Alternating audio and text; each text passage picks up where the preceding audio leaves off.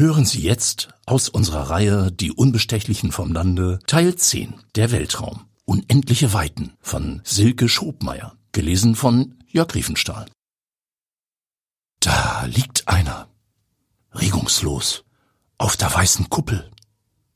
Für einen kurzen Moment nimmt Tiffany ihre Brille ab und kneift die Augen zusammen. Das Display zeigt Livebilder der surrenden Flugdrohne. Ihr Kollege Pete Mons verharrt mit den Händen über der Fernbedienung. Die Zeit scheint stillzustehen. Oha! entfährt es dem erfahrenen Reporter mit seiner heiseren Raucherstimme. Unzählige Außeneinsätze hat er schon für das Hamburg-Journal bestritten. In den letzten Stunden durfte fast jeder der ungefähr 50 Gäste seine Empfindungen zur Sonnenfinsternis kundtun. In das blaue Mikro mit dem NDR-Zeichen. Manchmal nervt ihn die norddeutsche Einsilbigkeit. Der Schnitt muss dann mal wieder die sparsamen Emotionen verdichten. Was macht er da? fragt Tiffany und setzt sich die Brille wieder auf ihre sommersprossige Nase. Behutsam dirigiert Pete die Drohne etwas tiefer und lässt sie über dem runden Dach kreisen. Ich sag mal so, der macht nichts mehr. Der Tag begann vielversprechend mit einem frühen Lauf durch die Kurslacker Nachbarschaft. Auf der Böge spiegelte sich die Morgensonne in der Dove-Elbe. Nach einer ausgiebigen Dusche gesellte sich Tiffany mit gepacktem Rucksack für ein paar Minuten zu Opa auf seine Bank. Auch die letzte WhatsApp von Mama tat ihrer guten Laune keinen Abbruch. Petra Schulze wollte unbedingt einen Artikel über ihre Imbissbude. Unbedingt. Tifilein, wir haben jetzt auch Tofu-Würstchen. Wie sie ihren Kosenamen hasste. Überhaupt haderte sie mit ihrem Vornamen, der für sie in der gleichen Liga wie Chantal oder Mandy spielte. Nie im Leben würde sie Dieter relevant mit einer Geschichte über den mütterlichen Imbiss behelligen. Seit dem Artikel über die Blutegel hielt der Chefredakteur der Bergedorfer Zeitung große Stücke auf seine Nachwuchshoffnung. Was würde außerdem ihr Kollege Timo denken? Optisch stand sie eigentlich eher auf blonde Surfertypen. Wie sich wohl seine dunklen Locken anfühlten. Heut wird's ein bisschen duster, min. Opa raschelte mit der Bergedorfer Zeitung. Aber echt nur ein bisschen, Opa. Die haben was von 20 Prozent gesagt. Ist ja eine partielle Sonnenfinsternis. Tiffany stand auf. Ich muss jetzt auch los. Zur Sternwarte. Nicht in die Sonne kicken. Schon klar. Die haben da Spezialbrillen. Was ist denn hier los? fragte sich Tiffany am Zugang zum Gelände der Bergedorfer Sternwarte. Haben die etwa Angst, dass jemand die Milchstraße klaut? Fünf bullige Typen in schwarzen Anzügen mit Sonnenbrillen, rasierten Köpfen und Masken checkten ihre Anmeldung samt Ausweis und Impfstatus dermaßen akribisch, als wollte sie nach Nordkorea einreisen. In unverständlichem Kauderwelsch nuschelte der Hühne vor ihr etwas in sein Walkie-Talkie. Hinter ihr regte sich bereits Unmut. Geht's da auch mal weiter? erkundigte sich ein vollbärtiger Mann in karierten Shorts. Neben ihm standen zwei schwere Metallkoffer. Ich muss noch aufbauen. Die Men in Black ignorierten seinen Protest und starrten abwartend in die andere Richtung. Auf der rechten Seite fiel Tiffany ein Schild auf. Es wirkte frisch poliert. Die Sternwarte bewirbt sich um einen Platz auf der Welterbeliste der UNESCO. Kurz darauf näherte sich ihnen eine Gruppe jüngerer Menschen der Kategorie Vollnerds mit naturwissenschaftlichem Hintergrund. Alle trugen Namensschilder auf der Brust und Schutzbrillen in den Händen, aber keine Anzüge. Wer ist hier von der Bergedorfer Zeitung? fragte die einzige Frau, die sich optisch deutlich von ihren Kollegen abhob.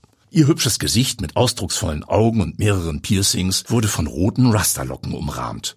Bunt tätowierte Arme und Beine lugten aus einem Kleid mit Sonne, Mond und Sternen hervor. Trotz ihrer beeindruckenden Präsenz wirkte ihr Lächeln nervös.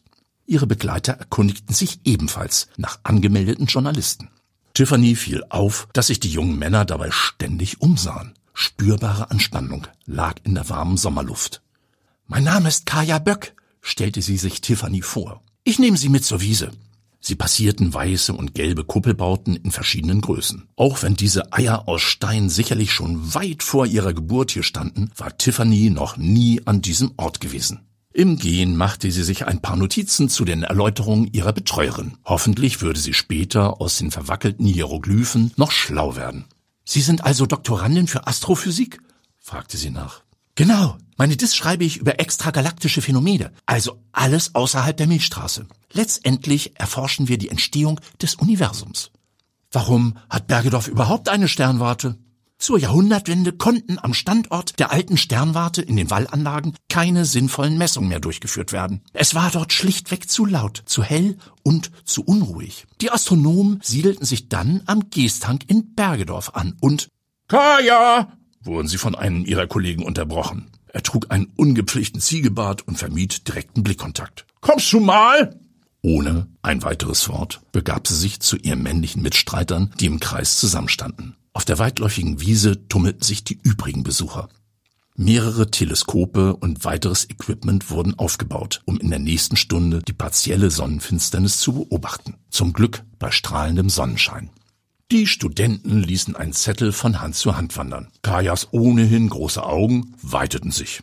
Was war da los? fragte sich Tiffany. Ein neues Sternzeichen? Eine Nachricht von Mr. Spock? Außerirdische? Achselzuckend griff sie zur Schutzbrille und starrte in den Himmel.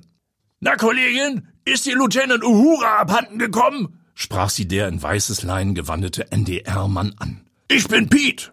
Tiffany. Und? Schon gefrühstückt? Sie verdreht die Augen. Bock, mal von oben zu gucken? Der Mit-50er hielt eine Fernbedienung in den Händen und starrte zu seiner Flugdrohne am Boden. Klar, danke, entgegnete sie. Bis auf einen schwarzen Ball kann ich hier eh nix erkennen. Bis zur Finsternis dauert's noch ein bisschen. Nach dem ersten Schreck holt Tiffany sofort Kaya herbei, die sich angestrengt auf die Drohnenbilder konzentriert. Das ist er, ruft die junge Doktorandin. Captain Dirk.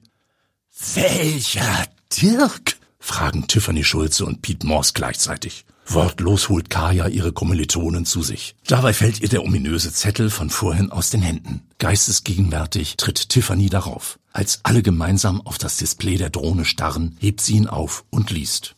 Computerlogbuch der O. Lüning. Sternzeit Sommer 2021. Captain Dirk. Heute ist das Ende. Mein Ende. Euer Ende. Was hat das zu bedeuten? Will sie von ihrer Begleiterin wissen. Pete wirft ebenfalls einen verständnislosen Blick auf das zerknitterte Schriftstück. Kaya tippt ins Handy. Ich erkläre es euch später. Leute, wir müssen rüber zum Lüning-Teleskop, raunt der Kerl mit dem Ziegenbart und deutet zu einem Kuppelgebäude rechts von der Wiese. Instinktiv läuft Tiffany den Studenten hinterher, dicht gefolgt von Pete, dessen Drohne über dem weißen Observatorium kreist. Vor dem verschlossenen Eingang halten sie an. Los, Kaya, du kennst doch alle Codes hier. Mit langen Fingernägeln tippt die Astrophysikerin auf die Tastatur an der Wand. Nach einem Summton drückt sie gegen die schwere Holztür. Nun mach schon auf! Der Ziegenbärtige drängelt zum Eingang und stemmt sich dagegen. Es geht nicht, Hannes. Er muss die Tür verbarrikadiert haben. Von innen. Alarmiert von Kaya stürmen mindestens 20 vermummte Polizisten auf das verschlossene Gebäude zu. Drei der Men in Black vom Eingang halten sich im Hintergrund. Breitbeinig, mit verschränkten Armen. Wo ist die Person? fragt ein Uniformierter. Oben, auf dem Dach, sagt Kaya. Alle aus dem Weg! Tiffany hüpft zur Seite. Kaya, Hannes und ihre Kommilitonen geben ebenfalls den Weg zur Tür frei. Mit Spezialgerät machen sich die Beamten an die Arbeit. Ein Rambock wird herangeschafft. Warum schmeißen die nicht einfach die Scheibe ein? fragt Hannes laut in seine Kommilitonenrunde und deutet auf ein Fenster im Erdgeschoss. Scheibe einwerfen! befiehlt der Truppenchef umgehend. Es klirrt und scheppert. Tranitz, einsteigen! Einer der kleineren Polizisten klettert ins Gebäude. Müller, Michalski, hinterher! Kurz darauf schwingt die Tür von innen auf. Alle Mann rein!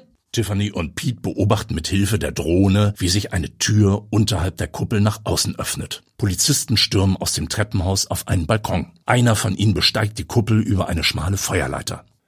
Der liegt da immer noch, entfährt es Tiffany. Wo auch sonst, entgegnet Pete. Jetzt legt er ihn sich über die Schulter. Aber guck mal, der Typ hat gezuckt. Hoffentlich stürzen Sie nicht ab. Während der Polizist Schritt für Schritt die Kuppel hinabsteigt, stockt ihr der Atem. Auf der unteren Sprosse erfolgt die Körperübergabe. Tiffany wendet ihren Blick vom Display und starrt durch die offene Tür in den Eingangsbereich. Zwei Polizisten beugen sich über etwas auf dem Boden. Ihr Chef steht etwas weiter hinten an der Treppe und schaut nach oben. Angestrengt lauscht sie der gedämpften Unterhaltung. Alter, der Typ wollte den Laden hier echt in die Luft jagen. Soll das etwa eine Bombe sein? Unfucking fassbar. Der Anführer stößt hinzu. Eine Bombe? Also das hätte Daniel Düsentrieb und sogar seine Neffen besser ausgetüftelt. Evakuieren! ruft ihr Chef mit donnernder Stimme. Alle raus hier! Im selben Moment wird der leblose Körper an ihnen vorbei aus dem Haus getragen. Tiffany wird schwarz vor Augen. Na, geht's besser? Ihr wird eine Tasse mit dampfendem Kaffee gereicht. Tiffany blinzelt. Wo, wo bin ich? Auf den ersten Blick wähnte sie sich in Harry Potters Schule Hogwarts. Soweit das Auge reicht. Bücher. Überall. Bücher. Vom Holzboden über eine umlaufende Empore mit weißen Metallstreben bis zur Stuckdecke stapelt sich unermessliches Wissen. Fehlen nur noch Albus Dumbledore und Professorin McGonagall mit Zauberstab, versteht sich. Es riecht nach Bibliothek, Leder und Kaffee, von dem sie nun einen Schluck nimmt. Was ist passiert? Gegenüber sitzt Kaya Böck auf einem schweren Ledersessel und zwirbelt eine ihrer Rasterlocken. Plötzlich lagen sie am Boden. War wohl alles ein bisschen viel. Wir haben sie dann hierher gebracht. Die Sanitäter gucken gleich noch mal rein. Da war ein Mann auf dem Dach, erinnert sich Tiffany. Captain Dirk, also Dirk Kruse. Wer, wer ist das? Ich kannte ihn kaum. Einer unserer Hobbyastronomen, Mitglied im Förderverein. Irgendwann ist er abgedreht und hat jeden mit seinen abstrusen Theorien genervt. Hat sich auf dubiosen Seiten getummelt. Es ging ihm um die Aufklärung von UAPs. Bitte was? Ein Unidentified Aerial Phenomena. Er wollte jeden hier drängen, die Navy bei der Aufklärung von unbekannten Flugobjekten zu unterstützen. Und? Das wollte keiner? Hahaha. Niemand von uns hat daran ein Interesse. Das ist Sache der US Air Force. Bestimmt nicht von uns Astrophysikern. Aber was ist dann passiert? Vor zwei Wochen wurde ihm der Zutritt verboten, sowohl von der Institutsleitung als auch vom Förderverein. Dann begannen die Drohungen. Was für Drohungen? Gestern lag ein Drohbrief im Briefkasten, mitten in den Vorbereitungen für die heutige Veranstaltung. Die gesamte Sternwarte sollte in die Luft gejagt werden. Den Brief von heute hat mein Kollege vorhin erst entdeckt. Was, was ist mit der Polizei? fragte Tiffany. Unser Institutsleiter wollte wegen der laufenden Bewerbung für das UNESCO-Weltkulturerbe kein Aufsehen und plädierte für eine interne Lösung ohne Polizei. Deshalb die Security? Kaya! Der ziegenbärtige Hannes rauscht in die Bibliothek. Er hat's überlebt. Sie haben ihm den Magen ausgepumpt. Außerdem hat sich sein Psychodoc beim Chef gemeldet. Dirk hatte wohl mehr als eine Schraube locker. Tiffany's Aufmerksamkeit wird von einem Bild neben der Tür angezogen, das Albert Einstein und eines seiner Zitate zeigt. Zwei Dinge sind unendlich. Das Universum und die menschliche Dummheit. Aber bei dem Universum bin ich mir noch nicht ganz sicher. Tiffany sitzt bei ihrem Großvater im Garten und checkt ihre WhatsApp-Nachrichten. War es sehr finster? In Norderstedt war nichts zu sehen. Hab die Finsternis verpasst. Hä? Steht morgen in der Zeitung. Spannend. Kann ich dich anrufen? Kick mal, Männchen! Unterbricht Opa das WhatsApp-Geplänkel mit Tiffany's Kollegen Timo. Im Dunkeln sitzen sie auf der Bank vorm Haus. Auf dem Tisch eine Flasche Korn und zwei leere Gläser. Tiffany folgt Opas ausgestreckten Zeigefinger und starrt in den Himmel. Oh, wie schön. Eine Sternschnuppe. Soll sie sich vielleicht einen Ausflug zum Norderstädter Sternenhimmel wünschen? Das war aus unserer Reihe Die Unbestechlichen vom Lande, Teil 10. Der Weltraum. Unendliche Weiten von Silke Schobmeier. Gelesen von Jörg Riefenstahl.